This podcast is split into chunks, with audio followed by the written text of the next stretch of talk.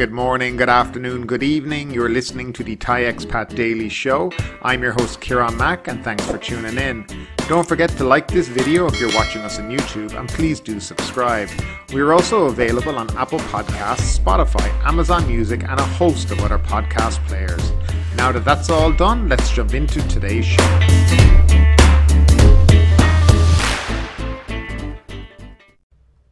And we'll start off, as we do every day, with the daily COVID numbers. There were 13,798 new COVID 19 cases and 144 more fatalities recorded during the previous 24 hours, the Public Health Ministry reported on Wednesday morning. There were 13,347 cases in the general population and 451 in prisons. On Tuesday, 14,133 COVID 19 patients were discharged from hospital after recovering from the coronavirus. So the numbers are pretty much stagnant around 13,000 or so. Our hope in the next couple of weeks is we'll start to dip below 10,000 and that will coincide with the reopening of the country under the sealed route programs. We've yet to actually get any information on these sealed route programs, but hopefully as well that will come out next week. I mean, if they're planning to open October 1, then you would hope those uh, SOPs will be released to people so we can see exactly what's going on. And of course, we'll cover it when they do come out. And we'll start off with our first story of the day. Krabi imposes partial lockdown from September 15th. Phi Phi Island closures extended. Thailand's Krabi province has imposed a lockdown effective from September 15th after a cluster of COVID 19 infections was discovered. 84 new infections have been reported over the past two days, raising the province's cumulative total to 2,459, while 842 are still receiving treatment. According to the announcement by Krabi's Provincial Health Office, those travelling into Krabi must be fully vaccinated or have been inoculated with one dose of AstraZeneca for at least 14 days and must test negative for COVID 19. Dining in at restaurants in Krabi is allowed at only 25% of seating capacity, with no alcohol served, no air conditioners, and they must close at 8 pm. Restaurants in Klong Tom and No Klong districts can only offer takeaway services. Shopping centres must close at 8 pm, with no promotional activities allowed. Convenience stores can open from 5 am to 8 pm, while gaming and internet cafes, as well as massage parlours, gyms, fitness centres, and other sports stadiums must close. The Provincial Health Office also agreed to extend the closure of Phi Island for domestic visitors for another seven days until September 24th. However, tourists under the Phuket 7 plus 7 scheme can enter the island after staying in Phuket for seven days. Tourists who wish to enter must show their certificate proving they are fully vaccinated and have tested negative for COVID 19 using a RT PCR test. This means domestic travellers and other groups are banned from entering the island unless they receive approval from disease control officials.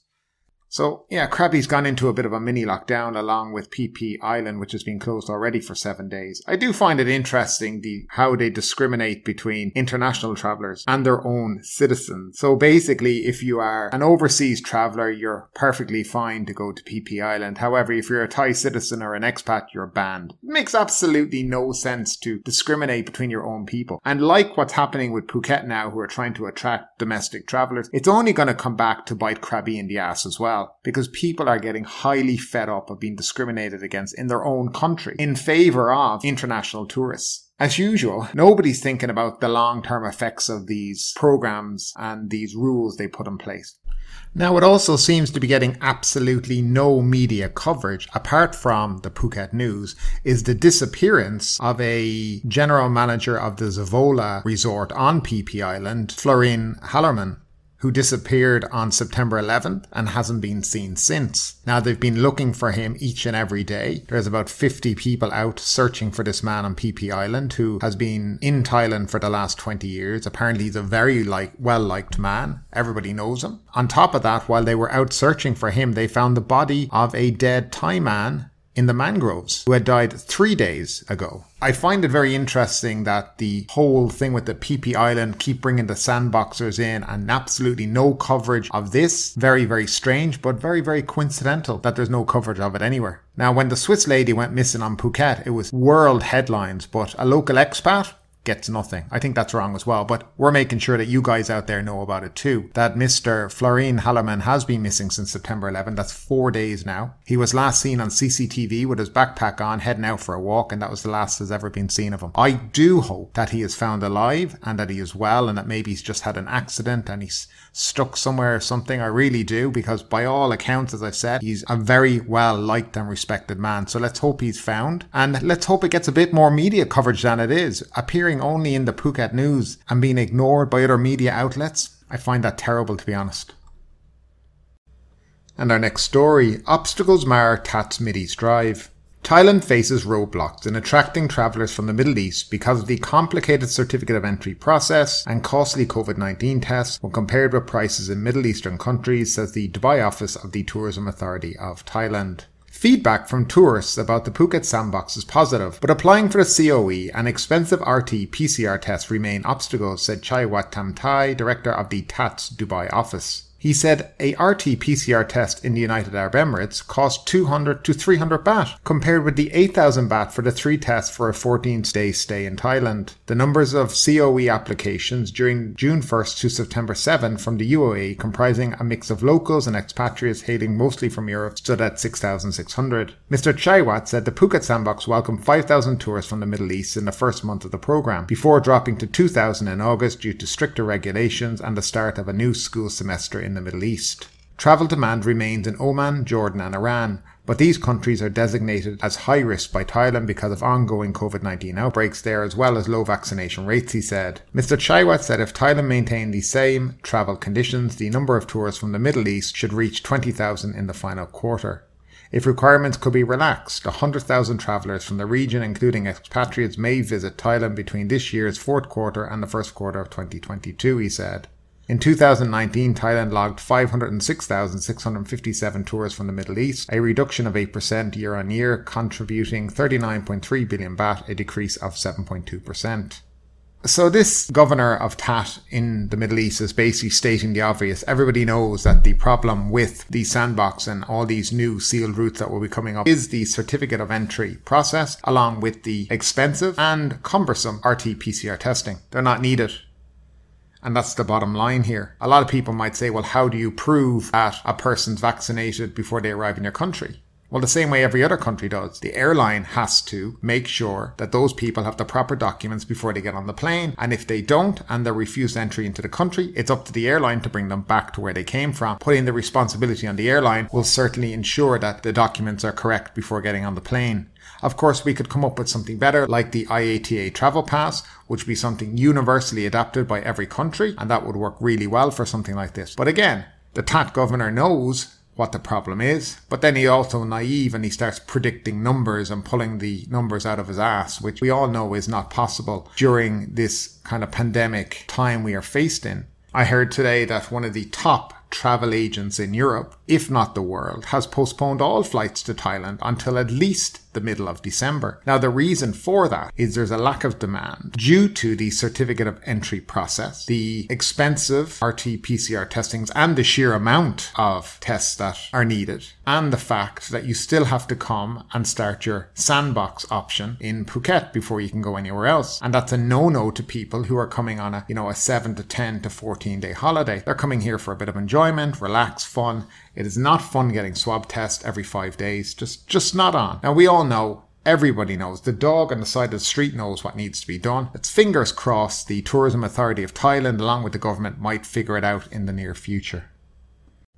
Now, getting back to a story that uh, we covered yesterday, but uh, we have a lot more detail in relation to it today. The government are still trying to entice those rich expats. The cabinet has green lighted an economic stimulus and investment promotion package aimed at attracting wealthy foreigners and highly skilled professionals from overseas to help revive the economy post COVID 19. Benefits in the package include a 10 year Thai visa for not only approved special visitors, but also their spouses and children, said the government spokesman last Tuesday. The package also includes automatic work permits, the same rates of income tax as Thai citizens, tax exemption for income earned abroad, and ownership of properties and land, he said. Mr. Tanakorn said that the right to choose to pay a fixed rate of income at 17% within the package is being offered, but only to foreign experts contributing to the development of the government's flagship Eastern Economic Corridor EEC scheme. The government expects to attract more than a million qualified people to Thailand in the next five years, beginning next year, he said. The government has four targeted groups for this long term visa scheme, with the first group being wealthy global citizens who have travelled frequently and also have assets in several countries, he said. To obtain a long term Thai visa, this group would be required to invest at least half a million US dollars in Thai government bonds in the form of foreign direct investment or in real estate, he said.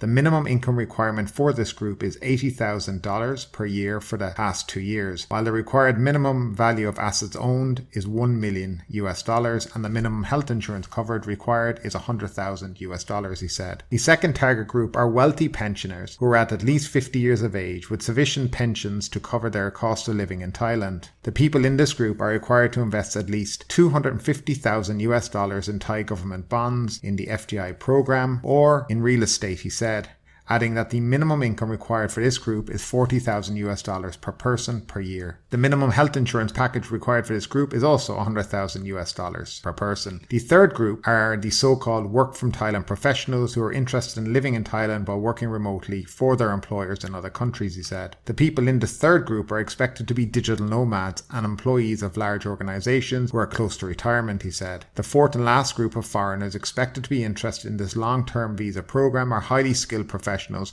who may want to come to Thailand to either work as experts in the government's target industries, Mr. Tanakorn said, highly skilled professionals who would work as university lecturers teaching subjects related to industries of importance are also within this group. They are required to have at least five years of work experience, earn at least 40,000 US dollars per year, and hold a health insurance policy with a coverage of 100,000 US dollars, he said. The Board of Investment of Thailand has been assigned to set up a new center to specifically serve this long term visa program, he added. So that's a lot more detail in relation to this drive by the government to find lots of rich people who want to come and live in Thailand and part with their money quite quickly. So we have the wealthy global citizens, and to qualify for that, you have to be a high income earner, traveling frequently, and living in several countries you have to at least invest half a million US dollars in Thai government bonds or in real estate. Now, within all of this, I hope when they say real estate, you can buy a piece of land with your money and have full rights to it. Not like currently where foreigners are just not allowed to buy land. That'd be 100% in your name. So hopefully that's what they mean.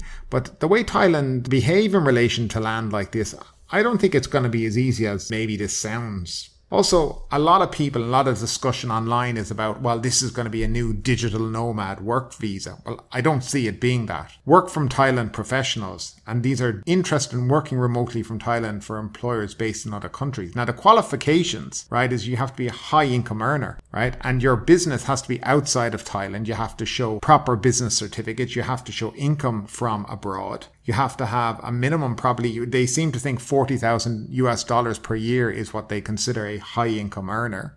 And I don't know how many digital nomads this will actually appeal to.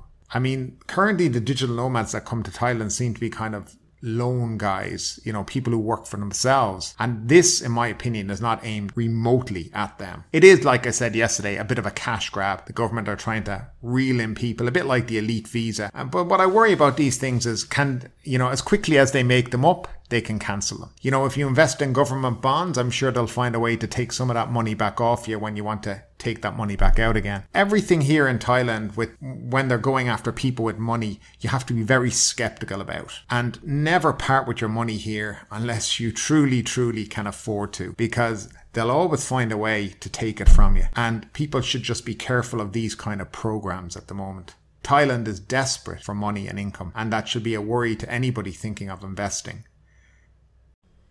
And up next, CCSA to decide on Friday if Pattaya can open on October 1.